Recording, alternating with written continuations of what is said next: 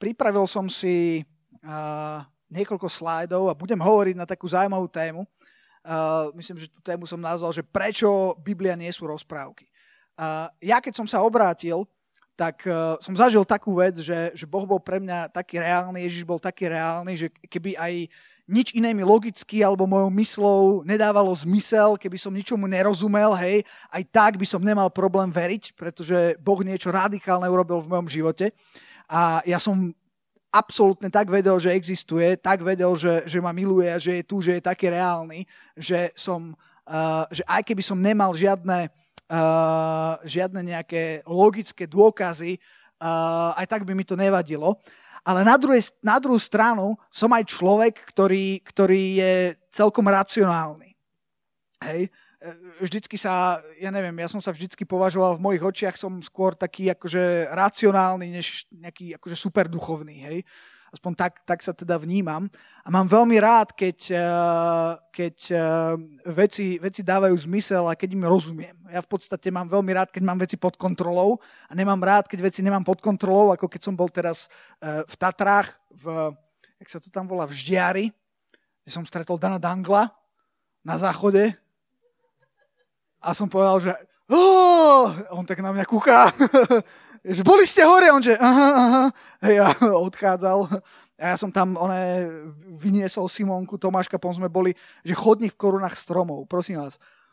Ak, ak máte zdravý rozum, nechoďte tam. Celé sa to hýbe. To je šesťdesiat metrov vysoké. Ja som kúkal, že čo, bolo tam dvesto tisíc ľudí. To podľa mňa, ten projektant, keby vedel, koľko tam oni púšťajú ľudí, tak by to tam zavrel. Nie, nie, robím si srandu, bolo to akože super. Tomáškovi sa to páčilo, vrážal tam tak, do takého pletiva. Ja som už videl, jak letí dole, hej, tých šesťdesiat metrov. Celé sa to hýbalo. Ja som zistil, že nemám rád výšky. Tam to nemám pod kontrolou, hej. Nem, ja radšej šoferujem, než som, som vezený. No, to je jedno. Ale prečo to hovorím? Hovorím to preto, že, že, že keď som sa obrátil, hoci to bolo také silné, že a priori v ten moment som nepotreboval žiadne dôkazy, absolútne také, ako sa to povie, blow my mind bolo, keď som zistil, že existujú veci, ktoré ako keby uh, mi aj... tak intelektuálne ma, ma uh, uspokojili, keď som, keď som študoval a zisťoval veci, veci o Biblii, čo sa týka, uh, alebo o Bohu, čo sa týka proste rôznych vecí. A jedna z toho bola Biblia. Pamätám si, že pred niekoľkými rokmi som bol pozvaný ku Saleziánom. Viete, čo sú to Saleziáni? Ako? Saleziáni? Saleziáni, nie? Saleziáni? Tak vidíte, ja neviem, čo sú to Saleziáni, ale nevadí, aj tak ma pozvali. A uh, oni tam mali, že skupiny, hej.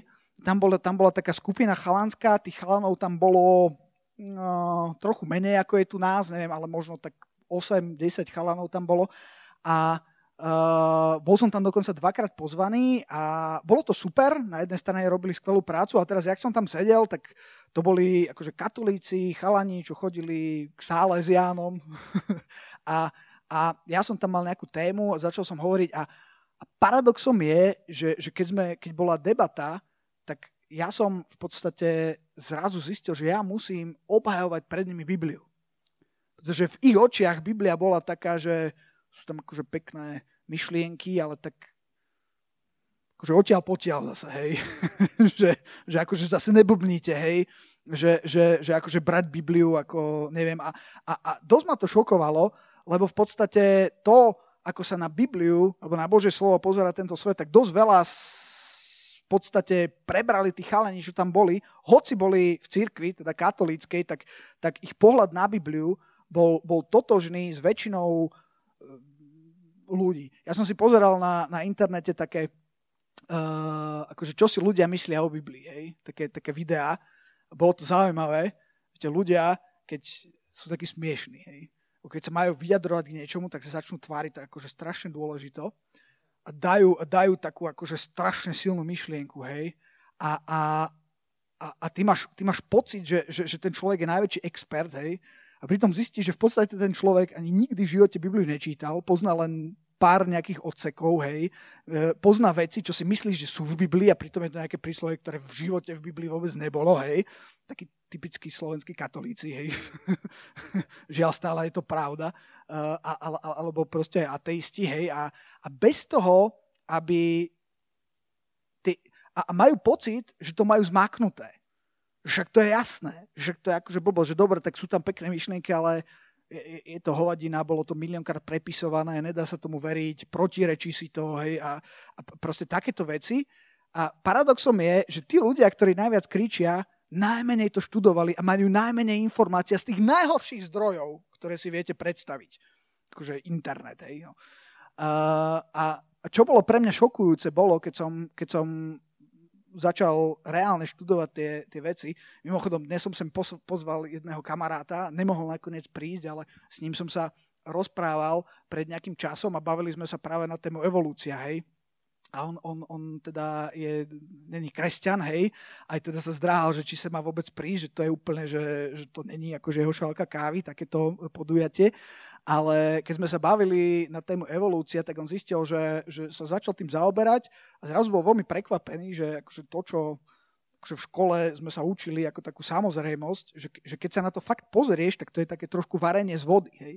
Že to ani zďaleka není také pevné a také neomylné, také, také dokázané, ako je to prezentované, ale keď sa na to pozrieš, tak zistíš, že, že, že z jednej kosti čeluste je urobený celý, celý živočích, hej, a no, to je, ne, to, to, je, to je úplne iná téma, hej.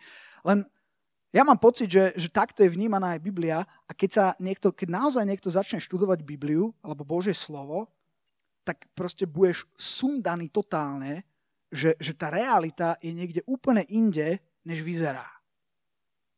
A dnes budem na túto tému trošku hovoriť. Takže vydržíte to. Dnes to bude také, akože pôjdeme tuch, tuch, tuch, slide po slide. Na začiatku to bude také informatívne, ale potom to bude také šťavnaté. Také dobré. Takže pripravení. Prečo Biblia nie sú rozprávky? Biblia. Ja tu mám aj čas. A to je nejaký zlý čas. Ten čas tvrdí, že už osem minút hovorím. Prečo sa nevidím tam? Nevadí, vidím sa tu. Ďalších pätnásť sekúnd som stratil. To je strašne zlé. OK, čo to vlastne Biblia je?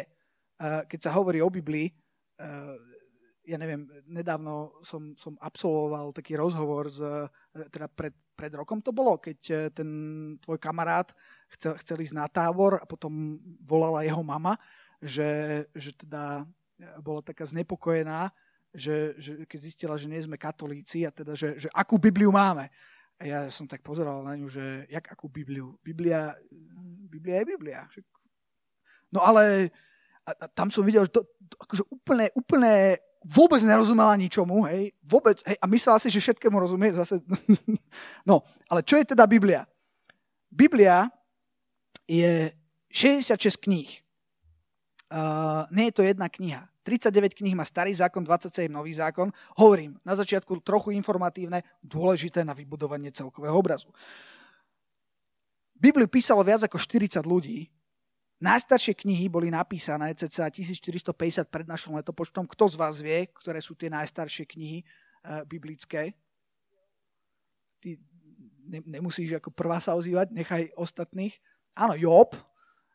Job, Job je pravdepodobne najstaršia biblická kniha, práve asi z tohto obdobia, tisícštyristo rokov pred našim letopočtom. Koľko je to rokov dozadu? tritisíc,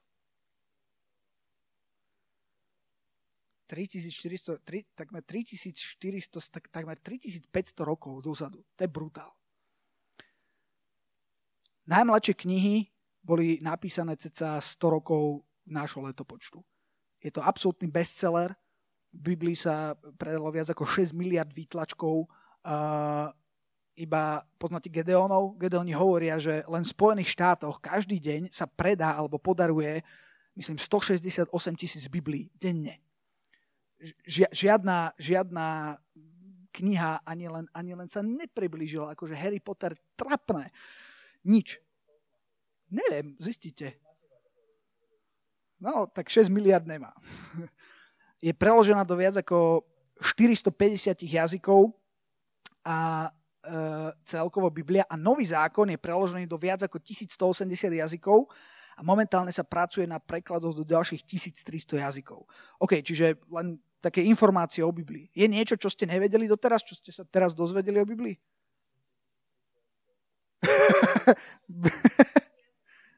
Yeah, OK, dobre. A teda poďme, poďme, poďme na, tie, na tie šťavnatejšie veci.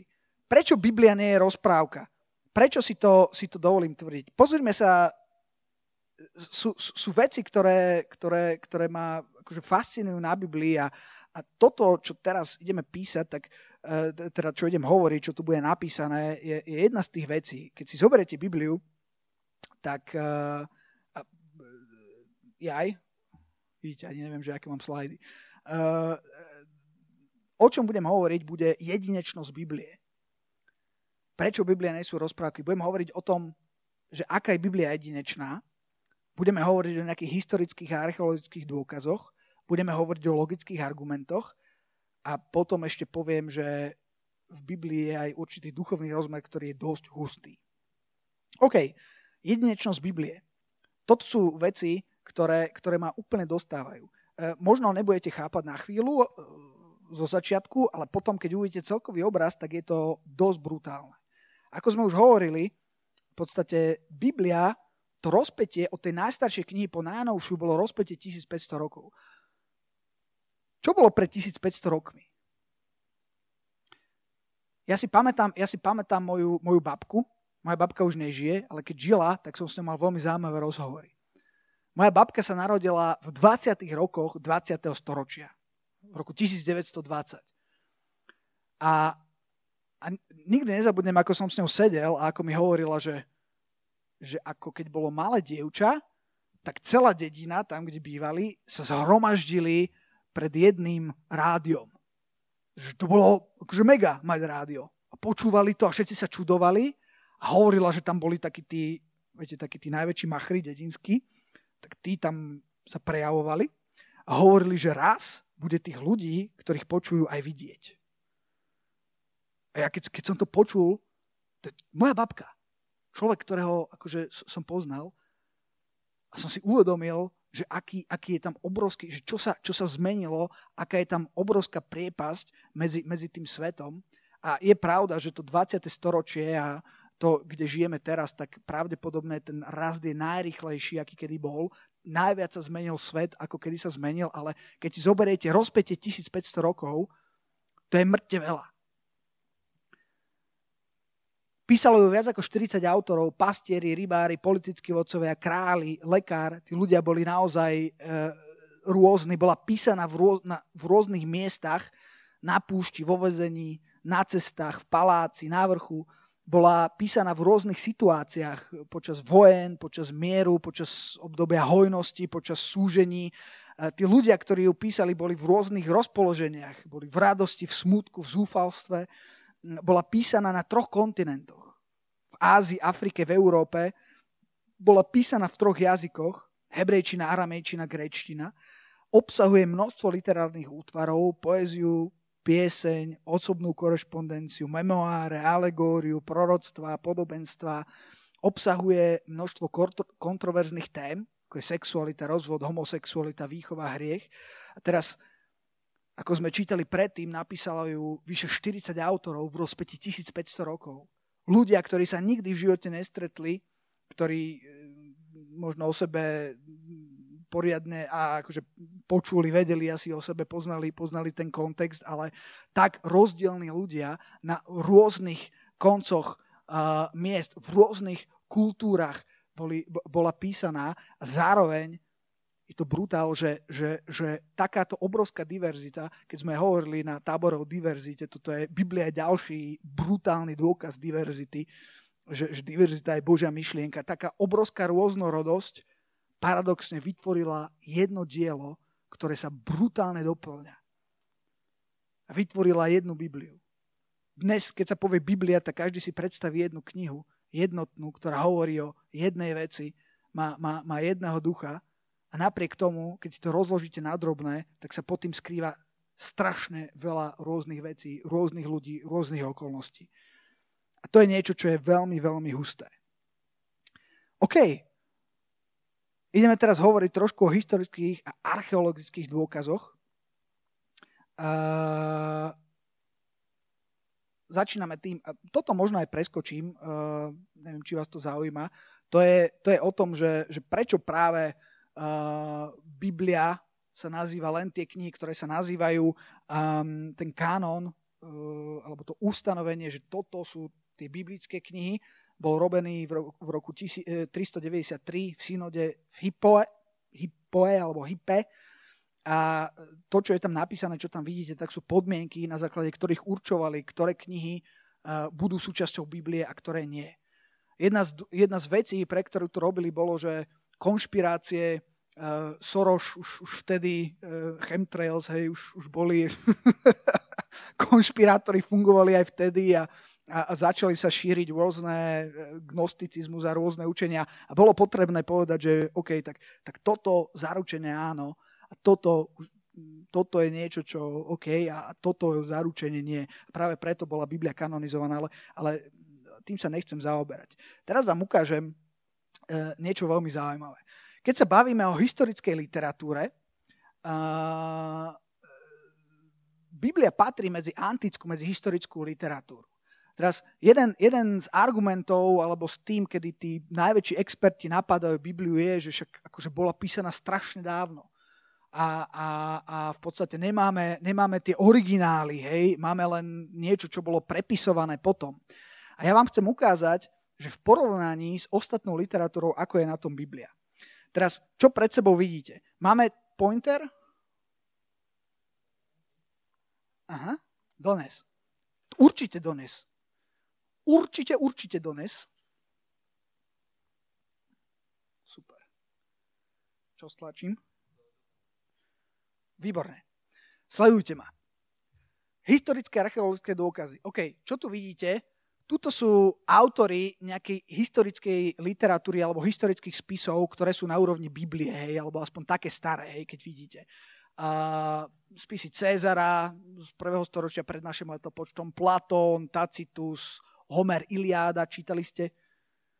Uh, a teraz pozrite sa, ako, ako sme na tom. Čo to, čo to znamená? Tuto je napísané, kedy, teda tuto je v tomto stĺpčeku, kedy to bolo napísané. Hej? Čiže Cézar písal v roku sto až štyridsaťštyri pred našim letopočtom. A teraz napísal to vtedy, ja neviem, v roku sto pred našim letopočtom, ale tá prvá kópia, ktorú my máme k dispozícii, toho, čo on napísal, je až z roku deväťsto nášho letopočtu.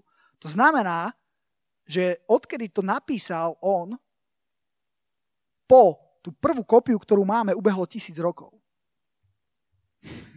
OK? Dáva to zmysel, čo som povedal? A toto štvrté číslo znamená počet kópií, ktoré máme. Je to dôležité, koľko máme kópií? Samozrejme, že je. Že ak máš len jednu kópiu, tak s čím to porovnáš? Benchmark. Poznáte výraz benchmark? Benchmark je výraz na, na porovnanie. Hej? Keď nemáš benchmark, tak ťažko z toho niečo vyvodíš, pretože nemáš to s čím porovnať. Ak už máš aspoň dve kópie, tak ich môžeš porovnať a zistiť.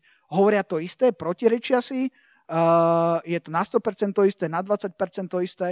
A čím viacej kópií máš a čím viacej sa tie kópie zhodujú, tým more credible, ako sa to povie, tým, hodnover, presne, tým hodnovernejšie uh, záznamy máš. A teraz, aby ste vedeli, nikto, nepoznám ľudí, čo by spochybňovali tieto historické spisy a, a pritom tie historické spisy sú na tom tak, že to, čo napísal Cezar, tak v podstate to najstaršie, čo máme, tak bolo napísané tisíc rokov po tom, čo to on napísal a máme len desať kusov. Platón rozpätie tisícdvesto rokov, odkedy to napísal a odkedy máme najstaršiu kópiu a máme len sedem kópií. Toto čo je za meno? Neviem. Tacitus. Hej, a teraz keď si pozriete, tak Homer, alebo táto Iliáda, Homer, alebo Iliáda, vyzer... Homer už Simpsonovci, som... Uh, vyzerá na tom najlepšie zo všetkých, hej. Máš len päťsto rokov rozdiel a máš až šesťstoštyridsaťtri kópií. Si hovoríš, wow, tak akože na toto sa môžeme spoľahnúť. Keď máš šesťstoštyridsaťtri kópií, ktoré sa zhodujú, tak si povieš, že wow, tak toto ako keď to porovnám s týmto Platónom chudákom, tak ako fakt sa vieme spoľahnúť, že, že toto je o mnoho viac pravdepodobné, že sa tam nič nezmenilo, iba päťsto rokov, až šesťstoštyridsaťtri kópií. A teraz, teraz poďme na Bibliu. Ako, ako je na tom Biblia? Konkrétne Nový zákon. Nie, Starý zákon, Nový zákon.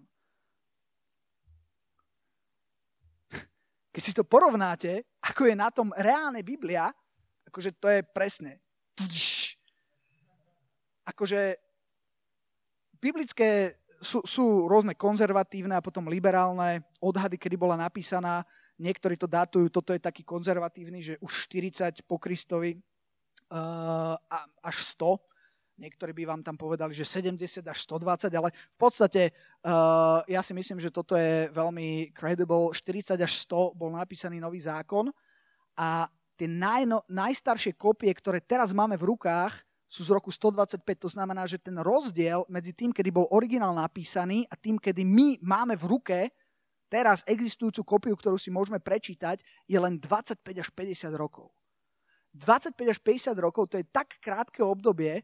Ja si pamätám, čo som robil pred dvadsaťpäť rokmi. Keby, keby ste si sa spýtali vašich rodičov, tak pred tridsať, štyridsať alebo starých rodičov, je, pred štyridsiatimi rokmi presne vedia, pretože to není až také dlhé obdobie. Sú tam ešte očití svedkovia za tento. To znamená, že tie kopie, ktoré máme, to znamená, že ty teraz si môžeš takto zobrať ten, tú kopiu tej Biblie, prečítať a pritom by mohol čítať človek, ktorý fyzicky zažil Pána Ježiša. A zažil to, o čom ty čítaš. A to je obrovská kredibilita alebo vierohodnosť.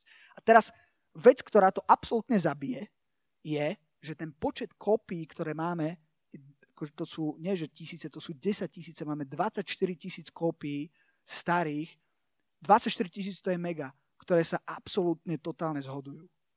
Čiže tá pochybnosť, samozrejme, do určitej miery je logická, ako nezmenilo sa to, je to naozaj tak, ale keď si to porovnáte s ostatnou literatúrou, ako neexistuje žiadna iná historická kniha, ktorá by bola viacej uh, vieryhodnejšia, čo sa týka týchto, týchto vecí, ako je Biblia. Žiadna, čo je, čo je dosť brutál. Takže, takže ten argument je fakt nepodložený.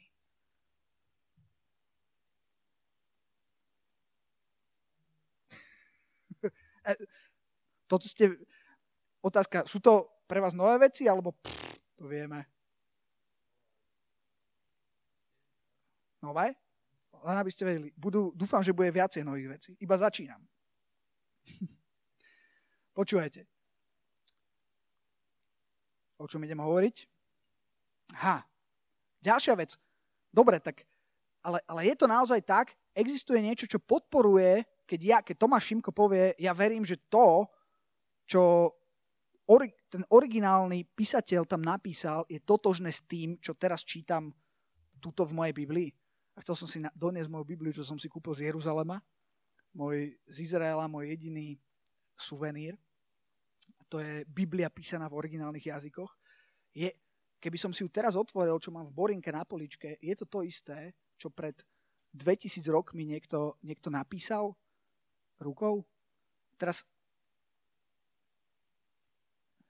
je jedna vec, čo, lebo toto bolo dlho kritizované a toto dlho v podstate skeptici alebo ľudia hovorili, že, že, že je to blbosť, že niečo sa tam zmenilo. Dávali za príklad ten telefón, hej, keď sme si to mohli hrať, Janči povie bubulák, hej, a Samo povie orangután, hej, proste, že, tele, že, že, sa to, že sa to mení.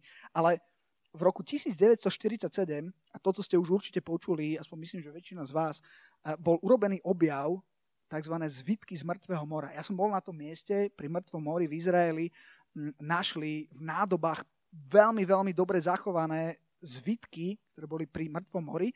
A to boli zvitky z knihy, myslím, proroka Izaiaša, neviem, čo všetko tam bolo. Izaiaš tam bol určite, teda Stará zmluva. A oni boli napísané, oni robili datovanie a zistili, že sú napísané z obdobia cca sto rokov pred našim letopočtom. Teraz, čo je zaujímavé je, že dovtedy, keď povedzme, že tam bol Izaiáš, dovtedy, čo sme mali, dovtedy, čo sme mali, najstaršie boli z roku deväťsto nášho letopočtu. To znamená, že sme mohli porovnať, toto bolo to, čo sme mali najstaršie, toto bolo staré, že takmer z prvého, z prvého tisícročia, z roku deväťsto nášho letopočtu. A našli sme tú istú knihu Izaiaša, ktorá bola napísaná o tisíc rokov skôr. Tak hádajte, čo sa urobilo. Prišli múdri ľudia, vedci, sadli si, dali si ich vedľa seba a začali porovnávať. A zistili, že za tisíc rokov tam bola deväťdesiatdeväť celá osem percent zhoda. To znamená, že úplne, úplne, úplne, úplne totožné, povieš, deväťdesiatdeväť celá osem není úplne totožné. uh, není úplne totožné. Tie, tie rozdiely, tie nula celá dva percent bolo v tom, že tam boli určité gramatické veci inak, hej, že namiesto A si mal I, hej, hovorím teraz obrazne, hej, neberte ma, neberte ma doslova, ale, ale nebolo to tak, že by si tam mal úplne iné slovo, než bolo použité, hej. Uh, namiesto, namiesto cnosť, niekto napísal čnosť, hej. Asi, asi takéto rozdiely tam boli. Čiže, čiže toto je tak silný dôkaz, že za tisíc rokov uh, sa absolútne nič nezmenilo. Ja si myslím, že to je tak silný dôkaz toho, že to, čo bolo napísané pred tisíc rokmi a my teraz čítame, tak, tak je fakt pravda. Niečo vám prečítam. To je perfektná kniha, George McDowell. Dosť chabý preklad do slovenčiny, ale napriek tomu sa dá. Vidíte, človek si sem dá... Aha, Počúvaj, uh, ďakujem, už, už, už to mám. Spisy Josefa Flávia. Uh, Josef Flavius je historicky... Aha, super, to mi nadväzuje. Čiže, uh, čo, je, čo je ďalšia veľmi dôležitá vec je, že to, čo je napísané v Biblii, uh, napríklad o Ježišovi, tak nehovorí, nehovorí len Biblia, ale sú tam aj iné mimobiblické zápisky, ktoré o ňom hovoria. Čiže je viacero ľudí. Jeden z nich je... Uh, Teraz sa mi to zavrelo. Jeden z nich je Josefus uh, a Josef Flavius, Tacitus, budem, budem potom čítať, ale ešte sa chcem vrátiť k tomu, uh, k tomu, čo som hovoril predtým, že, že to, čo bolo napísané, naozaj čítame. Teraz počúvajte, čo Josefus, historik, uh, Josefus Flavius, židovský historik, on písal v prvom storočí nášho letopočtu, uh, píše: Je teda úplne jasné, ako pristupujeme k svojim knihám. Aj keď od ich vzniku uplynula taká dlhá doba, neodvážil sa ešte nikto niečo k nim pridať alebo z nich niečo vylúčiť či vykonať v nich nejakú zmenu. Si uvedomte, že to bola úplne iná kultúra, úplne inak to ľudia brali ako dnes. My sme dnes nastavení, ja som dnes nastavený v práci, Uh, keď, keď, keď nechcem, aby niekto mohol použiť niečo proti mne, tak som, s tým človekom komunikujem ústne.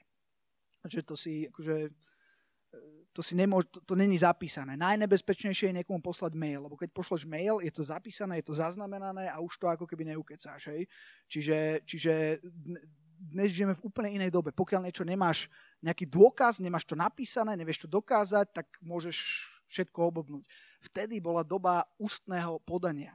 Počúvajte, ako, ako sa oni ku knihám a k ústnemu podaniu stávali. Už od narodenia je pre každého Žida samozrejme považovať tieto knihy za prejav Božej vôle, sa píše o Biblii, držať sa ich a v prípade nutnosti podstúpiť za ne i smrť. Už často sme boli svedkami mučenia a všemožných spôsobov smrti, ktorú zajatci postupo- podstupovali v amfiteátroch za to, že odmietli odovzdať čo i len slovo proti zákonu a ostatným zápisom. Josefus. Josefus Flavius, židovský historik. Znova píše Josefus. Kto z Grékov by niečo podobné v takomto prípade podstúpil? Nikto z nich by neriskoval, že utrpia nejakú újmu, aj keby vedel, že zničenie hrozí všetkým ich knihám. Oni sú totiž presvedčení, že ich knihy obsahujú len slová nakúpené podľa vôle autora a právom majú aj o starších autoroch taký názor, pretože vidia, že, niek- že niektorí súčasní dejepisci majú odvahu písať o udalostiach, ktorých sa sami nezúčastnili a ani sa nesnažia dozvedieť sa o nich niečo od ľudí, ktorí o nich niečo vedia. Úplne ako, ako keby zatracoval to, len chcem povedať, že ako Židia sa stávali k Biblii. Uh,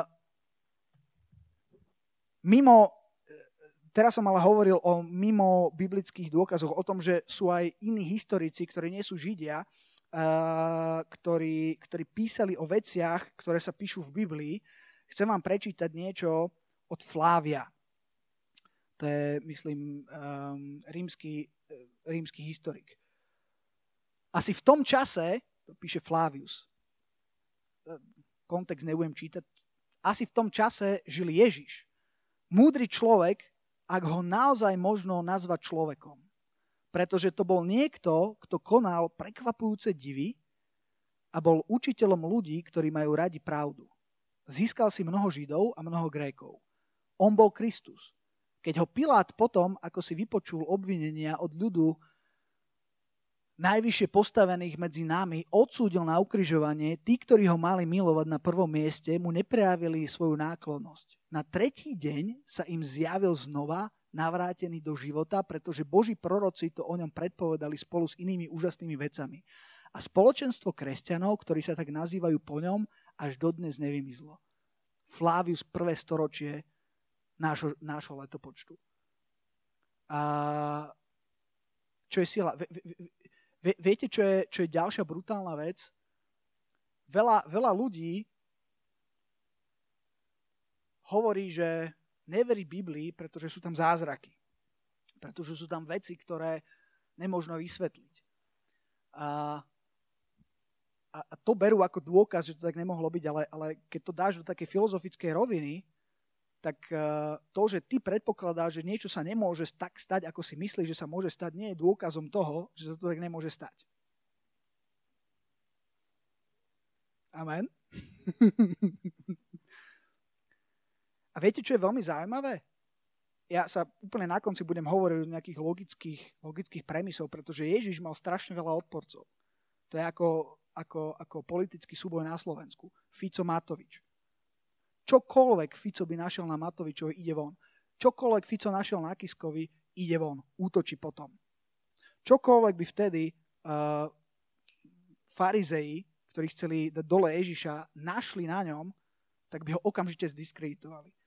Ak, ak, ak sú také, ak ste počuli také tie super konšpirácie, že Ježiš bol homosexuál alebo niečo také, keby bol Ježiš homosexuál, tak v, v, nie sme tu. To by, to, by ho, to by ho rozdupali pod zem. Rozumiete? To, to, to je taká volovina, keď toto niekto môže tvrdiť, že, že sorry. Hej? To by, to by skončil. Hej? Uh, a viete, čo je veľmi zaujímavé? Že keď čítate aj v Biblii, čo hovorili, čo hovorili farizei? Nikto z nich si nedovolil proti tomu nadprirodzenú, proti tým divom, aj tuto Josef Flavius, on, on, on tu hovorí, ktorý konal prekvapujúce divy. Ak ho možno nazvať človekom. On evidentne nie je jeho učeník. Nevie, kto bol Ježiš, ale evidentne sám píše, že, že bolo tam niečo viac. A dokonca tí farizei, tí úhlavní nepriatelia Ježišovi, oni neútočili na neho tým, že ale počúvaj, ty sa zobuď, ty si tu neurobil žiadny div. To by ho úplne zdiskreditovali. Nemohli si to dovoliť. To je taký silný dôkaz, že to fakt boli nadprirodzené veci, že to boli fakt divy a zázraky. Viete, ako útočili oni? Viete, čo bola ich argumentácia? To nebola taká, že pozrite sa, toto není žiadny zázrak, toto je šarlatánstvo, to je podvod. Nie. Pretože nemali na to dôkazy, nemohli to dokázať. Viete, ako útočili? To, čo si urobil, je zázrak, ale ty si to neurobil cez Boha, ty si to urobil cez diabla. Pamätáte si, ako v Biblii je napísané, že, že mocou Belzebuba vyháňa démonov? To je tak silný dôkaz pre mňa o tom, že, že fakt sa tam dialo nadprirodzeno. Poďme ďalej. O, okrem toho, čo máme z Biblie, keby sme aj, keby sme aj stratili Bibliu alebo nemali žiadne biblické veci, tak toto sú zápisky Irenaeus, Justin Martin, Tertullian, to sú Eusebius, to sú, to sú cirkevní otcovia. Mimochodom, ak sa niekedy dostanete k spisom cirkevných otcov, prečítajte si to.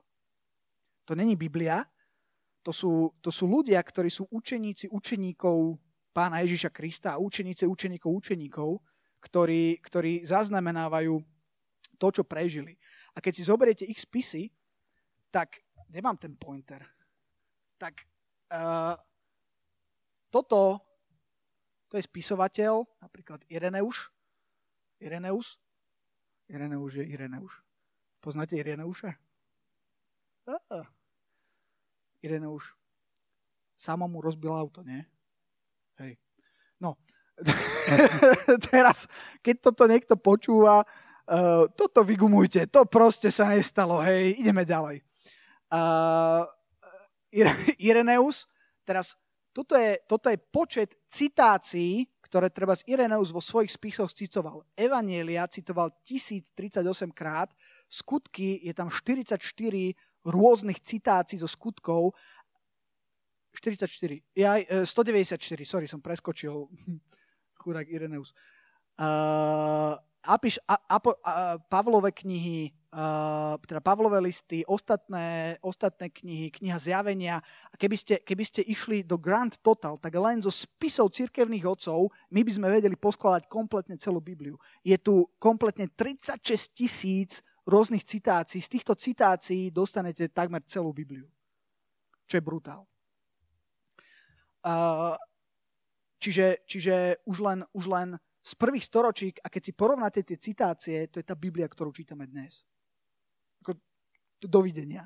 Ako, to, je, to je tak nepriestrelné, že, že, že mohli by si to vypočuť nejakí ľudia, aby netrepali blbosti. No. Uh, Nelson Gluck. Teraz sa dostávame do také šťavnatej časti. Žijete ešte? Ja hovorím asi trochu dlhšie. Ako ste na tom? Pohoda, žijete? Ja sa ospravedlňujem, ja to nezmestím do štyridsať minút, ale, ale sú to brutálne veci, počúvajte. Uh, Nelson Gluck, uh, to je tento pán, hádajte, čo je. Skúste, že čím sa živil. Varičaj, farizej, nie? Nie. Je to archeológ. Toto je časopis Time, ten z najprestížnejších časopisov, a on sa dostal na titulku toho časopisu. Tam sa nedostane hoci kto, inými slovami chcem povedať, že to bol popredný archeológ. Archeológia, to sa, inak ak sa zaujímate o archeológiu, je to, je to veľmi nová veda. Archeológia pred tristo rokmi, štyristo rokmi nebola. A príchodom archeológie sa, sa totálne zmenil pohľad na históriu, pretože archeológia ukázala veľa vecí, a čo sa týka Biblie, tak ukázala tak strašne veľa vecí. Nedá sa to prehadzovať týmto, ja som furt zmetený. Uh, a tento človek bol jeden z popredných archeológov dvadsiateho storočia, akože mega, mega muž. A po, počúvajte, čo povedal. A on, on práve sa venoval aj biblickým, uh, biblickej archeológii. Kategoricky môžeme vyhlásiť, že ani jeden archeologický nález nikdy neprotirečil biblickej správe. Takmer neuveriteľné presnej historickej pamäti Biblie, a predovšetkým vtedy, keď za ňou stoja archeologické fakty. Viete, čo sa dialo?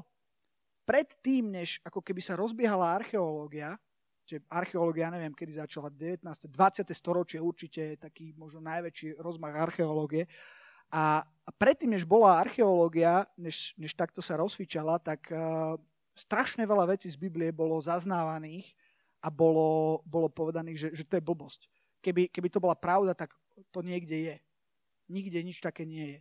Ale odkedy začali archeológovia pátrať, tak a to až dodnes, to neskončilo, však uvidíte, stále, keď odkrývajú veci a zisťujú veci, tak sa brutálnym, ale akože neuveriteľným spôsobom sa, sa, uh, nap, sa, sa ukazuje to, že, že to, čo Biblia zapisovala, je tak brutálne presné, že mám z toho až zimomriavky. OK, toľko pán Nelson Gluck. A teraz biblická archeológia. Veľmi zaujímavá. A ja som vybral, počúvajte, toto je vrchol ľadovca, hej. A pár, pár vecí, škoda, že je to taký strašný ten obraz. A, a čo to je? Tuto tento prvý obrázok, toto patrí k tomuto. Toto tu, čo vidíte, je Bethesda. Viete, kedy bola objavená? V roku tisícosemstoosemdesiatosem. Viete prečo? Pretože bola, to je v Jeruzaleme miesto, tuto máte Jeruzalem, hej, tuto, tuto je chrám, tuto je Bethesda. Hej. A o Betesde sa píše v Jánovi päť. Vie niekto otvoriť Jána piatu kapitolu a prečítať z prvých veršov? Myslím, že jeden až tri. Len rýchlo prečítajte. A čo je zaujímavé, do tohto roku tisíc osemsto osemdesiatosem uh, skeptici strašne napádali, práve to hovorili, že, že tak Ján sa musel veľmi mýliť, lebo Jeruzalém poznáme, ale žiadna Bethesda v Jeruzaleme není. To je obrovský problém. Je obrovský problém, keď píšeš o niečom, že niekde má byť a ono to tam není. Ale keď kopali dvanásť metrov dole, v, roku, v tomto roku zistili, že, že je to úplne presné. Viete to prečítať niekto?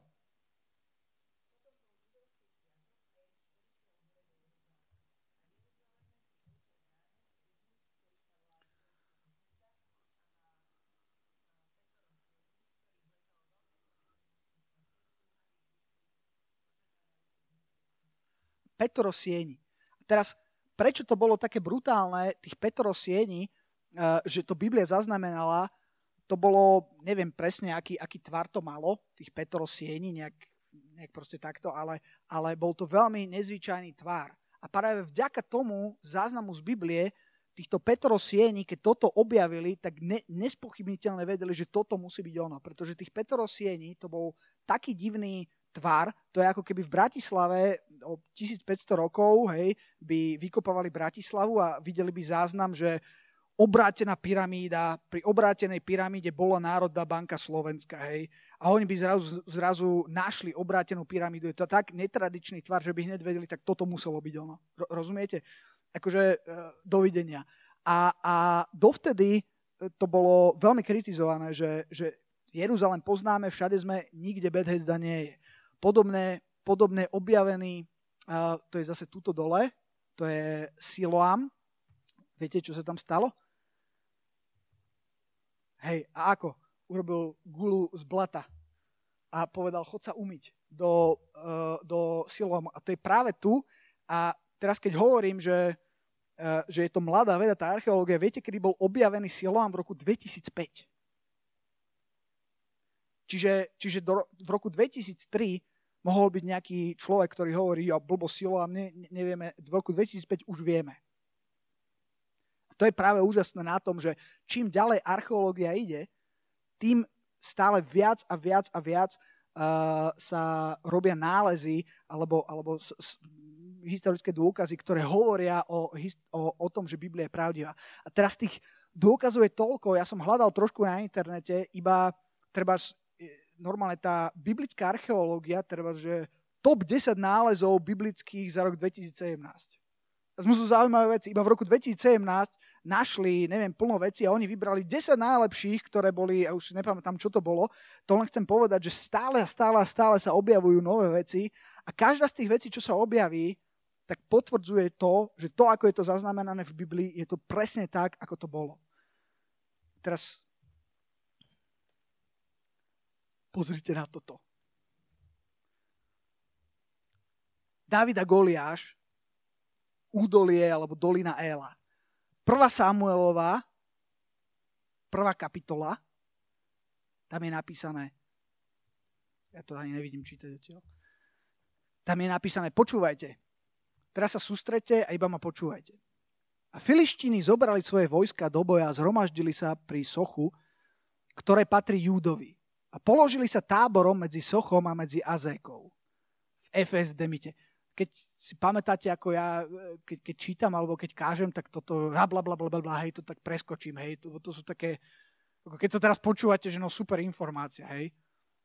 A zhromaždili, ešte som neskončil, a zhromaždil sa aj Saulo a synovia Izraeli a položili sa táborom v doline Éla a zriadili sa do boja proti Filištínom. A Filištíni stáli na svojom vrchu z jednej strany a Izraeliti stáli na svahu vrchu z druhej strany a dolina bola medzi nimi. A teraz sa podržte. Toto, prosím pekne, je dolina Éla. Toto je... Kurník, to je tak strašné, oné, tie bodky. Počúvajte, teraz to idem čítať ešte raz. A počúvajte. A Filištíni zobrali svoje vojská do boja a zhromaždili sa pri Sochu. Tuto mesto, ruiny mesta, ktoré nedávno sa našla keramika, ktorá potvrdila, že je to mesto Soch. Počúvate, čo je napísané v Biblii. Ktoré patrí Júdovi a položili sa táborom medzi Sochom a medzi Azekou, ktorá je tu.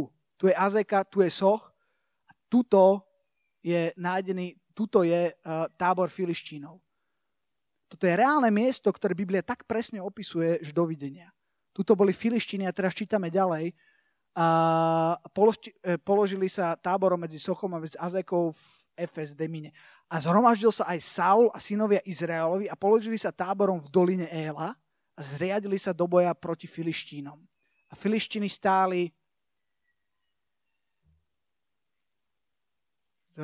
a Filištíny stáli na jednom vrchu a oproti ním, čiže tu, ono to trošku skresluje, lebo je to panoramatická fotka, hej, ale, keb, ale keby ste tam boli, tak presne oproti, čiže tuto sa rozložili Filištíny. E, sorry, sa rozložil Saul a synovia Izraelovi a položili sa táborom v doline Éla, čo je toto, a zriadili sa do boja. A Filištíny stáli na tomto vrchu tu, sa rozprestrelo vojsko a Izraeliti stáli tu, z druhej strany a dolina bola medzi nimi. Tuto som ešte nebol a keď budem na budúce v Izraeli, tak tam musím ísť, pretože toto pole je pole, kde Dávid porazil Goliáša. Čo je ďalšia vec zaujímavá, keď som, keď som, keď som to čítal, tak ďalšia zaujímavá vec, vidíte toto tu mesto? Tu? Viete to prečítať? Gad. Čo vám hovorí názov Gad? Áno, a kto bol z Gadu? Goliáš z Gátu. Je veľmi zaujímavé, prečo to Biblia zaznamenáva, aby čo najpresnejšie zaznamenala, kde bol. Ako, ako to, je, to je tak dovidenia, a to ešte, to ešte není všetko, tuto, z tejto strany, odtiaľto z tejto fotografie to není vidno, lebo tu pozeráme, toto sú vrchy, hej, čiže nevidíš, čo je pri úpetí. Nevidíš, čo je tu. Proste z tejto strany vidíš, čo je tu, ale z tejto nevidíš. A tu dole je potok, ktorý je veľmi starý a dodnes tam tečie. Pri tom potoku sú také kamene, ktorých strašne ubúda, lebo každý turista, ktorý si to ide pozrieť, si chce zobrať kameň pravdepodobne z toho istého miesta, kde si Dávid zobral kamene, ktorými skolil Goliáša. A proste, keď si pozrieš toto, keď si čítaš iba, iba te, tento text, tak je to pre teba mŕtve. Ale zrazu, keď, si, keď vidíš túto fotku, a keď vidíš presne tie miesta, ktoré boli odhalené, tuto teraz sa robia archeologické vykopávky, tento so- sokoch, či ak sa to volá soch, uh, už uh, dôveryhodne identifikovali, že to určite musí byť to mesto. A keď si čítaš tento záznam, tak vidíš, presne vieš si, si domyslieť, čo kde bolo a že tuto niekde v týchto miestach, v tejto doline naozaj stal Goliáš a tam ho sundal Dávid. Čo je brutálne. Akože neviem... Ja som z toho nadšený, ja som išiel spať asi o jednej, hej, lebo som, som sa hrabal na internete a hľadal som obrázky a, a, čím, a čím, čím ďalej som toho nachádzal viac, tým som menej vedel, že čo tu vlastne mám dať, aby som sa zmestil. Bo už teraz hovorím päťdesiat minút. Počúvajte, a toto, toto je už úplne dovidenia. Akože, po, nie, akože počúvajte toto. Kto je tento pán a kto je tento pán? O tomto pánovi budem hovoriť neskôr, to nie je až také dôležité, to je nejaký profesor Nového zákona a v podstate hovorí to isté, čo hovoril ten pán, čo bol na obrázku Time magazínu. A tento pán, ako iste viete, je Lukáš. Čo je jasné na tomto slajde, je najnepresnejšia informácia práve toto, lebo tak asi nevyzeral. Ale počúvajte, akože historici a ľudia, ktorí, ktorí archeológovia a nejakí lingvisti proste sú úplne nadšení z Lukáša. Hovoria, že Lukáš je tak neuveriteľne presný, že dovidenia.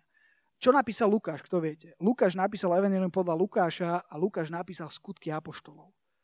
A teraz, počúvajte, Lukáš píše tak strašne presné veci, že napríklad píše o vzbure v Efeze. Skutky devätnásť, dvadsaťtri až dvadsaťdeväť a nálezy archeologické, nálezy nápisov to potvrdili. Bola tam, píše o tom, že tam bola, neviem, nejaká socha bohyne Diany, alebo tej Diany Efeskej. Ona sa niekedy označuje inak v Biblii, ale v podstate každý vie, že, že, že, že o čo sa jedná. OK, nebudem, nebudem to naťahovať, ale, ale on píše o takých detailoch, proste o udalostiach, hej, napríklad v tomto Efeze. Píše o statusoch miest, napríklad, že Filipy boli súčasťou Macedónie, bo Makedónie, čo vôbec nebolo, nebolo akože jasné. Ale znova nejak, postupne nejaké, nejaké historické dôkazy archeologické ukázali, že to naozaj bolo presne tak, ako to on píše. Píše o statusoch vladárov, napríklad, že Gálio bol ako prokonzul. Hej, napríklad, keby sme išli znova o tritisíc rokov dopredu a niekto by písal Robertovi Ficovi v roku dvetisícosemnásť ako poslancovi, tak by to bolo zvláštne, lebo Robert Fico predsa v dvetisícosemnásť je premiér. Hej, že takéto veci sa v histórii môžu stať, ale Ale, ale, keby, ale keď sa naozaj dozvedeli pravdu, hej, že Fico bol aj premiér, ale teraz už je iba poslanec, a to je presne, čo sa deje s Lukášom, hej, že to, čo sme si mysleli, že je nejak, a Lukáš o tom hovorí, že je to inak, tak sa potvrdzuje znova a znova, že Lukáš mal pravdu a že je to totálne presné. Uh, detálne napríklad píše v Lukášovi dva, jeden až dva o udalostiach pri narodení Ježiša. On píše o sčítaní ľudu, o tom, že Kyrenos bol miestodržiteľ Sýrie, ľudia sa museli navrátiť do mesta predkov, hej, ako preto z Nazareta museli ísť do Betlehema. A to sú veľmi zaujímavé veci, pretože toto bolo všetko, všetko toto kritici sundávali pod čiernu zem, že to sa nikdy nemohlo stať, uh, ale, ale potom zistili, že, že to bolo naozaj tak, odhalili nejaký nápis v Egypte, kde vydali dekrét a tam bolo presne napísané, dokonca to je presne na roky. Hej, on hovoril, že to bolo druhé sčítanie ľudu. A keď to počítali, vedeli, zistili archeológovia, že prvé čítanie ľudu bolo niekedy v roku dvadsať pred našim letopočtom, alebo proste veľmi blízko toho, kedy, kedy sa mal Ježiš narodiť. Tam, tam občas pár rokov skáče, hej. A zistili, že presne, presne to sedí do tej doby, to druhé sčítanie ľudu. A našli aj dekrét v Egypte, ktorý vyzýval ľudí, že každý jeden vyslovene sa musí navrátiť do, do mesta svojich predkov, hej, a tam bude sčítaný. Čo, čo úplne sundalo znova všetkých kritikov, ktorí hovorili, že nič také, čo, čo Lukáš tu píše, sa nestalo. A teraz, teraz počúvajte, toto je úplná brutalita. V tom, čo Lukáš píše, bezchybne zaznamenáva tridsaťdva krajín, päťdesiatpäť miest, deväť ostrovov a deväťdesiatpäť rôznych osôb. Všetko to totálne sedí.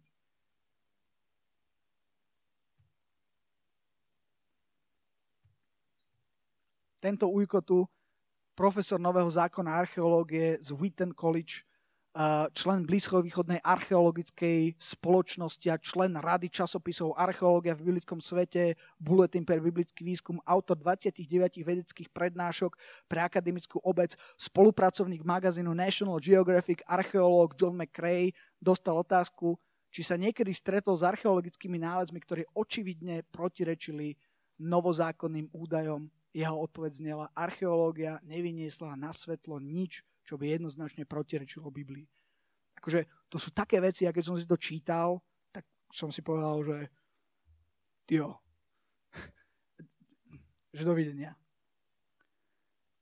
OK, ešte žijete?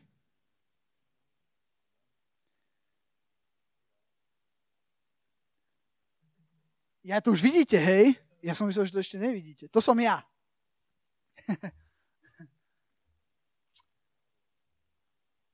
Teraz idem, pí- idem písať, idem hovoriť niečo o, o logických argumentoch, ktoré sú pre mňa veľmi, veľmi zaujímavé, keď sa, keď sa pozerám na Bibliu. Myslím, že mi zomrel ten ukazovák. No, funguje. Opravil som. Ten, ten prvý veľký argument pre mňa, zámer písateľov Biblie. Že keď si čítate Bibliu, keď si čítate o hrdinoch, ktorých Biblia opisuje, keď si čítate program volebnej strany, už keď som začal politikou, ale myslím, že v politike sa to krásne ukazuje, keď počúvate prejav nejakého premiéra alebo niekoho, kto sa uchádza o niečo, tak sa ten človek chváli, vychvaluje, ukazuje a, a ty presne vie, že to je úplná blbosť, že tak dvadsať percent z toho je reálne a že sú to, že sú to žvásty a že, že v podstate ten človek klame. pretože sa ukazuje v lepšom svetle. To je cieľom propagandy. Keď si ale pozrieš Bibliu, ako je písaná, ako je písané o hlavných hrdinoch, tak ako jednoznačne vie, že je to neprikrášľované a hodnoverné. Myslím si, že Peter by si strašne prial, aby nikto na svete nevedel, že zradil Pána. To bola taká potupná vec, že on zradil Ježiša Krista trikrát. Ako ja doslova, keď si niekedy čítam Bibliu, tak som bol zhrozený, ja neviem, z takých ľudí ako Abraham, Abraham, čo urobil so svojou manželkou, hej, keď, keď sa začal sa báť, hej, že jeho manželka bola krásna, takže kvôli nej o, by ho niekto zabil, alebo niečo, tak povedal, o, tak si ju zober. To je moja sestra. Čo? To je akože fail. Ako, ako sú tam také poklesky zaznamenané. Dávid, král Dávid, najväčší král v histórii Izraela, ich najväčšia pýcha. Je tam zaznamenané, ako úplne podlo zmanipuloval a spôsobil smrť človeka, zavraždil. On to bol, on to bol vojak, hej, ale je iné, keď si vo vojne a niekoho zabiješ vo vojne, v boji, a je iné, keď takto úkladne zavraždíš manžela Bathsheby, potom e, predtým ešte samozrejme s ňou zhrešíš. To sú, to sú veci, ktoré nechceš, aby... Vie, a viete, čo je najhoršie? Že to je napísané v šesť miliardovom bestselleri, ktorý akože každý, každý, každý pozná. Akože naozaj, keď sa na to pozrieš veľmi racionálne a objektívne, nie je možné, akože fakt, ja, akože nenájdeš nikde, kde by, kde by Biblia sa snažila robiť nejakú propagandu alebo priklášľovala, práve naopak. Práve Biblia je písaná tak, že niekedy mám s tým problém to prijať. No to mi nehovor, že Abraham bol taký. To mi nehovor, že to bol taký, taký padouch. To, to nie. To mi nehovor, že Jakob bol taký oný padouch, taký manipulátor. Niekedy, niekedy máš až otázky nad tým, že prečo Boh niečo urobil tak, ako to urobil. A v Biblii je to autenticky zaznamenané tak, ako to bolo. Nie je to prikrášlené. Veľmi silný argument pre mňa. Ďalšia vec, oponenti. O tých som už hovoril. Proste bolo strašne veľa odporcov, ktorí sa za každú cenu snažili kresťanstvo zosmiešne diskreditovať, ktorí chceli diskreditovať Ježiša. To je pre mňa obrovský, uh, obrovský argument. O tom som už hovoril, hej. Tiež, keď si zoberieš politický boj, ak by bolo niečo na Ježišovi, ja neviem, či už homosexualita, alebo čokoľvek, čo by vedeli proti nemu použiť, okamžite to použijú, okamžite je mŕtvy. Ale Ježiš povedal, to je jeden z najsilnejších veršov Biblie, ide knieža tohto sveta a nemá na mne ničoho. Oni, oni nemali, oni dokonca ani, ani tie zázraky, ktoré Ježiš robil, nespochybňovali, že ich urobil, pretože by, by boli na smiech, pretože všetci ľudia vedeli, že ich urobil, ale povedali, OK, urobil, ale cez Belzebuba, cez zlého. To je strašne silný dôkaz a jeden z najsilnejších dôkazov je prázdny hrob.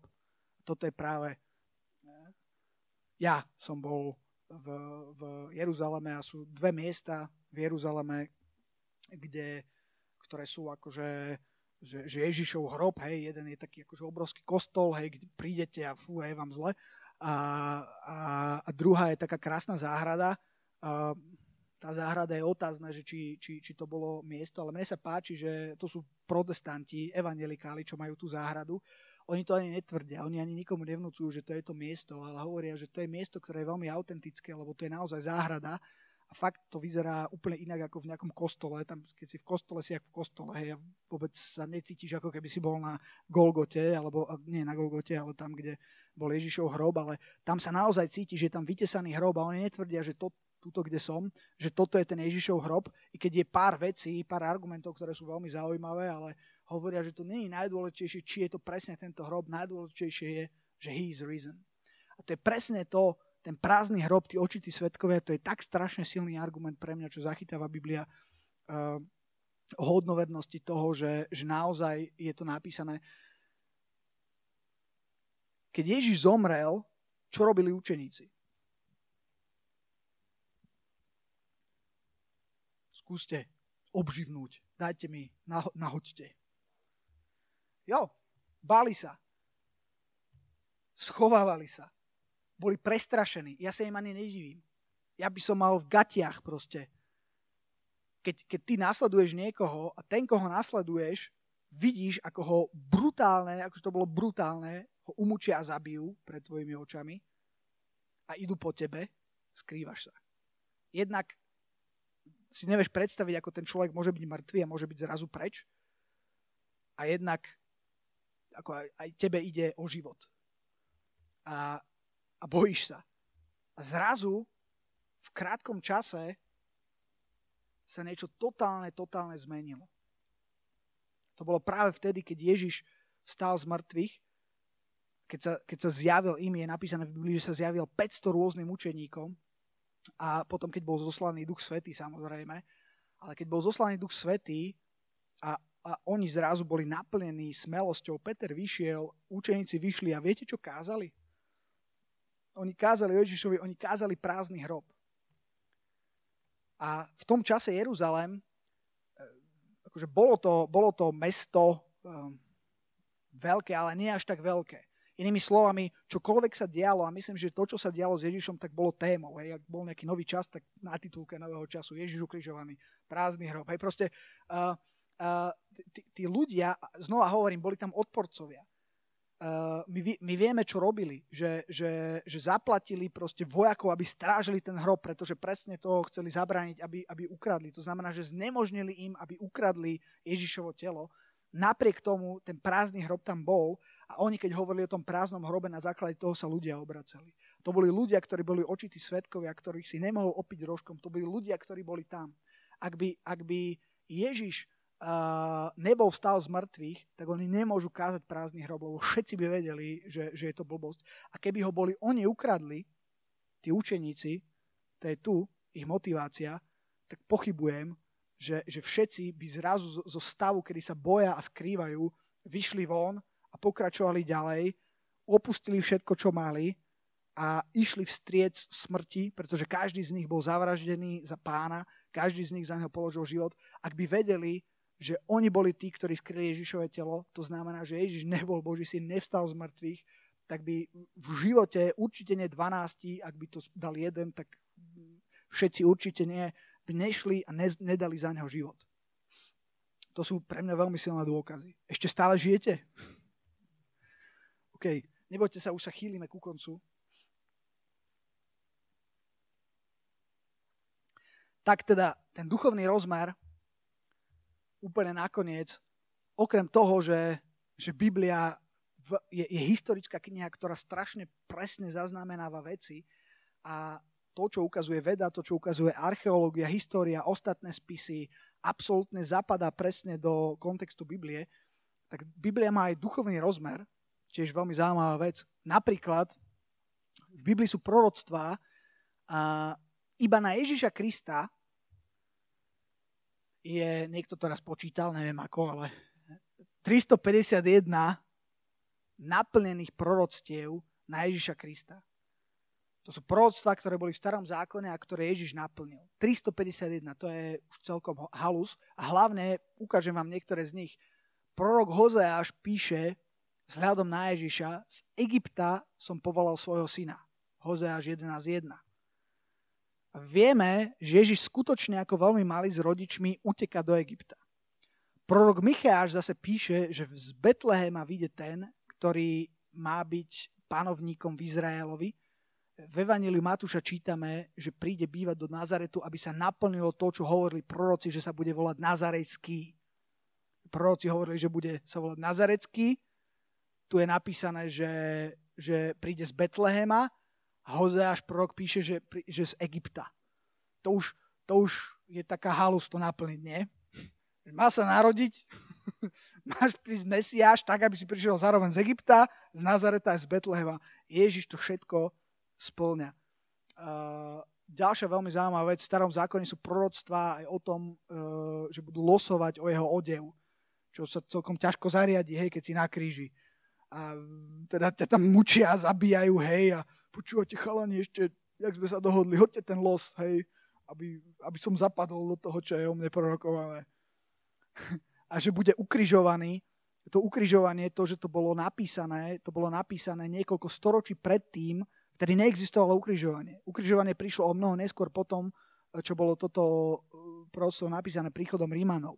Keď to písal, keď to bolo napísané v Biblii, tak vtedy ešte ľudia nevedeli, že vôbec niekoho napadne, niekoho ukrižovať. To museli prísť Rímania, ktorí boli majstri v mučení a zabíjanie ľudí. A inak veľmi zaujímavá vec o ukrižovaní. A to ukrižovanie Rímania robili ako, ako brutálnu popravu tým najhorším. Ak mali nejakého nepriateľa, tak ho ukrižovali a pre nich bolo veľmi dôležité, aby ten, čo bol ukrižovaný, aj zomrel. Pretože ak by, ak by im ušiel, alebo ak by to prežil, to ukrižovanie, tak by strač, strašne stratili na reputácii. Hej, pretože oni potrebovali byť strašní. Ukrižovanie bolo naj, najväčšie bububu, ktoré vedeli urobiť. No to není bububu, to je reálne brutálna vec, hej.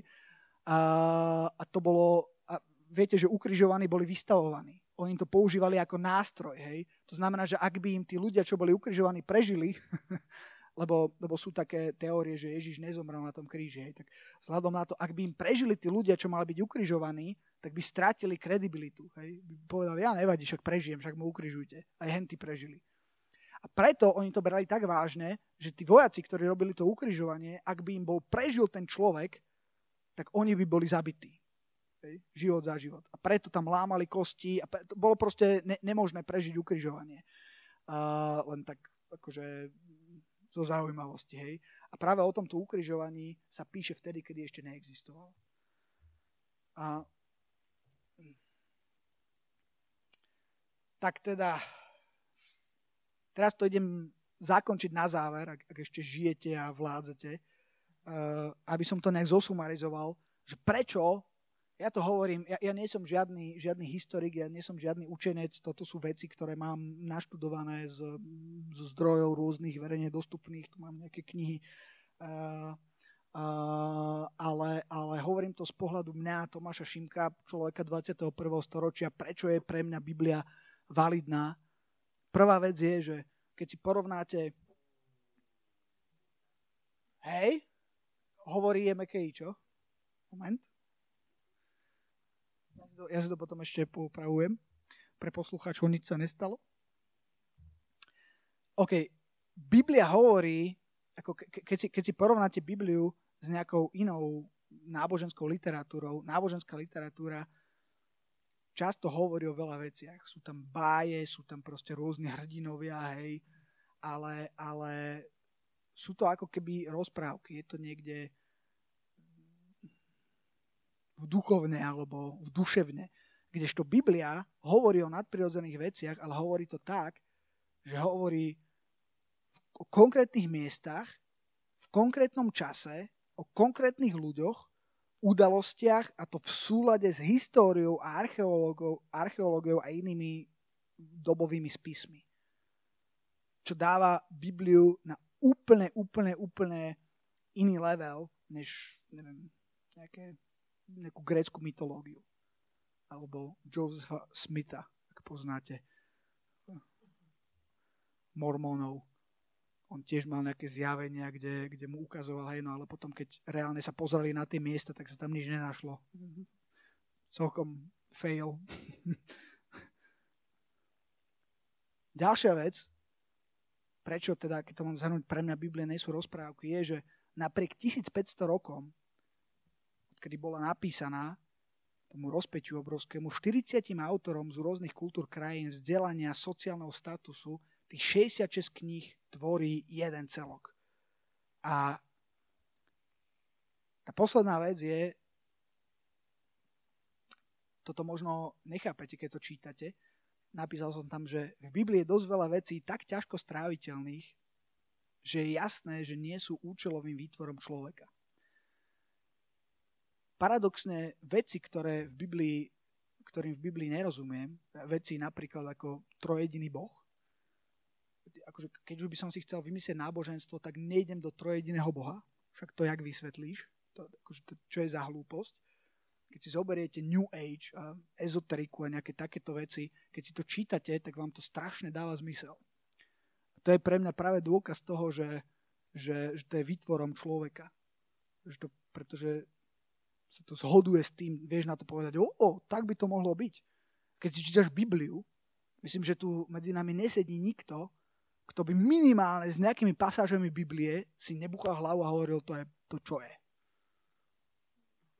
Pre mňa je to jeden z najväčších dôkazov toho, že Biblia je viac než výtvor človeka. Amen. A to je koniec.